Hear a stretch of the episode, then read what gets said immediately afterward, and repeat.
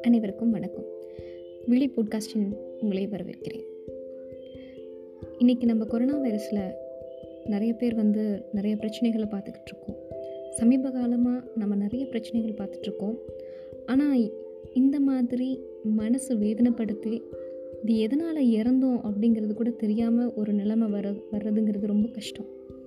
நான் எதை பற்றி பேசணும்னு நினைக்கிறேன்னா சாத்தான் குளத்தோட மர்டர் கேஸ் தான். இது மர்டர் கேஸ்ன்னு தான் சொல்லணும்.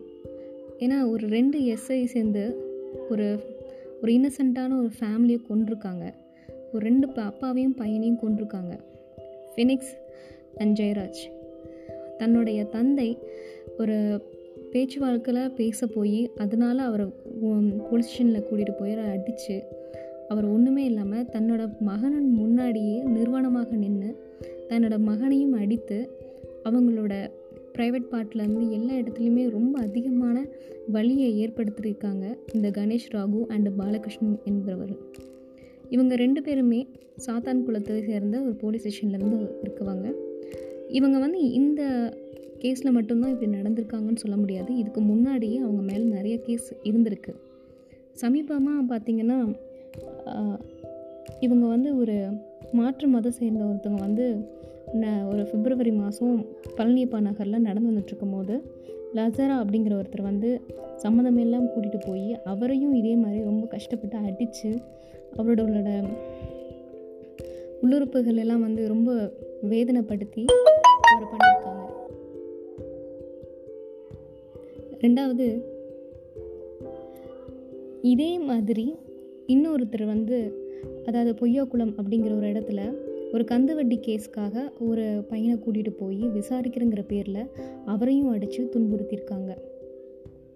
இப்படி நிறைய பேர்த்த இவங்க வந்து கூட்டிகிட்டு போய் அவங்கள அடித்து துன்புறுத்தி அவங்களோட ப்ரைவேட் பார்ட்டில் கடுமையான பாதிப்புகளை ஏற்படுத்துறது தான் இவங்களோட வேலையாகவே இருந்திருக்கு. இன்னொரு விஷயம் என்னென்னா இந்த கணேஷ் ராகுல் அப்படிங்கிற ராகு அப்படிங்கிறவர் வந்து கொம்பன் வந்தால் தொட தொங்கும் அப்படின்னு எப்பயுமே சொல்லுவாராம். இவரை வந்து கொம்பன்னு தான் கூப்பிடணுமா? இவரை பார்த்தா பயத்தில் நடுங்கணுமா? அப்படி தன்னோட கர்வத்தை காட்டியிருக்காரு மக்களிடையே. அங்கே இருக்கிற வணிக மக்களும் பொதுமக்களுமே இவரை வந் இவரை பற்றி நிறைய கம்ப்ளைண்ட் கொடுத்துருக்காங்க. ஆனால் அருண் பாலகோபாலன் என்கிறவர் ஆரம்பத்திலேருந்தே இந்த விஷயத்த பெருசாக எடுத்துக்காமல் மெத்தனை போக்காக விட்டுருக்காரு.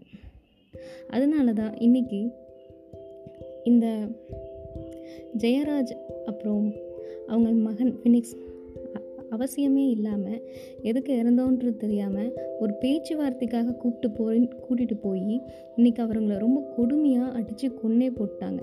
ஒரு குடும்பத்தில் ஒரு ஆண் இல்லைன்னா இன்னொரு ஆண் இருப்பாங்க அப்படின்னு இருக்கிற பெண்கள் ஒரு ஒரு இது இருக்கும். மனசில் ஒரு நிம்மதி இருக்கும். ஒரு பிள்ளை இல்லைன்னா இன்னொன்று இருக்கே. அப்படின்னா மனசை தேர்த்திக்குவாங்க அந்த அளவு கூட ஒரு குடும்பத்துக்கு இல்லாமல் இன்றைக்கி ஒரு குடும்பத்தோட அடிவேரையும் அழிச்சிட்டு அவங்க எப்படி நிம்மதியாக இருக்காங்கன்னு தெரியல. இன்னொரு விஷயம் என்னென்னா நம்ம கவர்மெண்ட் வந்து இதுக்கு வந்து என்ன சொல்லியிருக்காங்க அப்படின்னு சொன்னால் அவங்கள இடை அதாவது ட்ரான்ஸ்ஃபர் பண்ணுறோம் நாங்கள் இங்கேருந்து இன்னொரு இடத்துக்கு அவங்கள தூக்கி போடுறோம் அப்படின்னு சொல்லியிருக்காங்க. இதில் இந்த பாலகிருஷ்ணனுங்கிறவர் என்ன பண்ணியிருக்காருன்னா கொஞ்ச நாளைக்கு முன்னாடி அவர் வந்து பழங்குடி மக்கள் ஏதோ ஒரு இடத்துல வந்து அப்யூஸ் பண்ணி அங்கேருந்து கேஸ் ட்ரான்ஸ்ஃபர் பண்ணி இங்கே தள்ளி விட்டுருக்காங்க ஸோ இதுலேருந்து என்ன தெரியுது அப்படின்னா தப்பு பண்ணலாம். தப்பு பண்ணால் அதிகபட்ச தண்டனை வந்து ட்ரான்ஸ்ஃபர்மேஷன் தான். ட்ரான்ஸ்ஃபர் தான் வாங்க போகிறாங்க ஸோ அந்த ட்ரான்ஸ்ஃபரை வாங்குறதுல என்ன பிரச்சனை இருக்க போகுது? அதனால் இவங்களுக்கு வந்து அது வந்து ஒரு பெரிய பிரச்சனையாகவே தெரியல. இதுக்கு நிறைய இந்த கேஸ்க்கு வந்து நிறைய பேர் வந்து சோஷியல் மீடியாவிலேருந்து எல்லாருமே வந்து பதில் சொல்லிட்டே இருக்காங்க. கேள்வி கேட்டுகிட்டே இருக்காங்க. என்னை பொறுத்த வரைக்கும் இதுக்கான நியாயம் கண்டிப்பாக கிடச்சே ஆகணும். இதே மாதிரி இதே இதே மாதிரி இந்த போலீஸ் ஸ்டேஷனில் நடக்கிற மாதிரியே எல்லா துறைகளுமே இது துறைகளிலுமே இது மாதிரி பிரச்சனைகள் நடந்துக்கிட்டு தான் இருக்குது அது நமக்கு எப்போ தெரியும் பெரிய பிரச்சனையாக வரும்போது தான் அது நமக்கு தெரியுதே தவிர அது ஓரளவு ஒரு எக்ஸ்போஷர் வர வரைக்கும் தான் அது தெரியுது. அதுக்கு முன்னாடி அது தெரியறதில்ல. ஸோ எல்லா துறைகள்லையுமே இது மாதிரி இருக்கிறவங்களுக்கு கடுமையான தண்டனையை கொடுக்கணும். தண்டனை கடுமையாக இருந்தால் மட்டும்தான் தவறுகள் குறையும். அது உண்மை தான் எப்போ இந்த போலீஸ்காரங்களுக்கு வந்து கடுமையான தண்டனையை வந்து கவர்மெண்ட் வந்து அனௌன்ஸ் கொடுக்குறாங்களோ அது அப்போ தான் இந்த மாதிரி பிரச்சனைகள்லாம் வந்து தீர்வு கிடைக்கும். அது வரைக்கும் இது வந்து தொடர்ந்துட்டு தான் இருக்கும். மக்களையோ இல்லை அந்த குடும்பத்தையோ அவங்க வந்து திருப்திப்படுத்துறதுக்காக என்ன வேணாலும் சொல்லலாம். ஆனால் ஃபினிக்ஸ் அண்ட் ஜெயராஜ் வந்து எந்த தப்புமே செய்யாத ரொம்ப ரொம்ப அப்பாவியான மனுஷங்க. அவங்களோட மரணத்துக்கு அவங்களோட ஆத்மா சாந்தி அடைகிறதுக்கு கண்டிப்பாக இவங்களுக்கு ஒரு கடுமையான தண்டனையை கொடுத்தே ஆகணும். இதில் வேறு எந்த ஒரு சொல்யூஷனும் நம்ம பார்க்க முடியாது. எல்லாத்துக்குமே ஒரு விஷயம் இருக்கும். தனக்குள்ளே ஒரு ஹீரோயிசம் இருக்கும். தனக்குள்ளே வந்து ஒரு முரட்டுத்தனமும் இருக்கும். ஆனால் இந்த கணேஷ் ரகு பாலகிருஷ்ணன் இவங்க ரெண்டு பேர்த்துக்குமே வந்து தன்னோட மனசில் தன் பெரிய ஆளுகா பா ஆளாகவும் அவங்கள மாரி எதுவுமே நடக்கக்கூடாது அப்படிங்கிறதுல ரொம்பவே கரெக்டாக இருக்காங்க.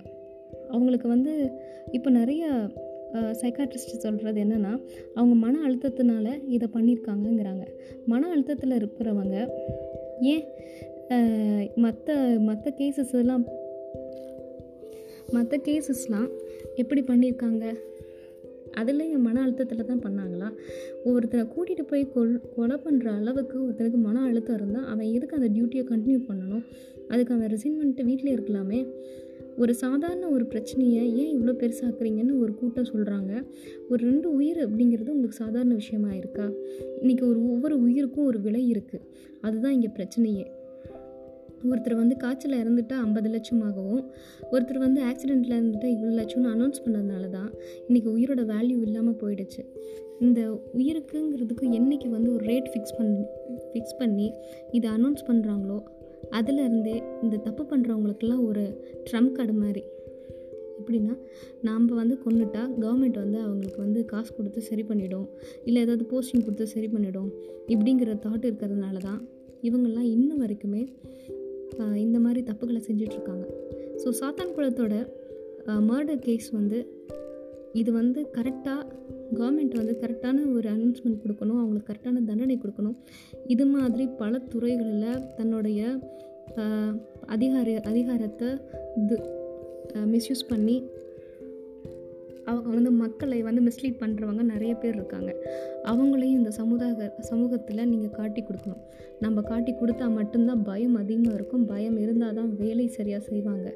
என்றைக்குமே யாரையும் கேள்வி கேட்க முடியாது. நம்மளை யாரும் பண்ண முடியாதுன்னு நினைக்கிறவங்களுக்கு இது ஒரு கண்டிப்பாக ஒரு எச்சரிக்கையாக அமையும். இந்த போட்காஸ்ட் மூலமாக என்னுடைய கருத்துக்களையும் சமூகத்தில் இருக்கிற கருத்துமே தெரிவி தெரிவி தெரிவிச்சிருக்கேன். தயவு செஞ்சு இதுக்கு மெசேஜ் பண்ணுங்கள் கமெண்ட் பண்ணுங்கள் நன்றி வணக்கம்.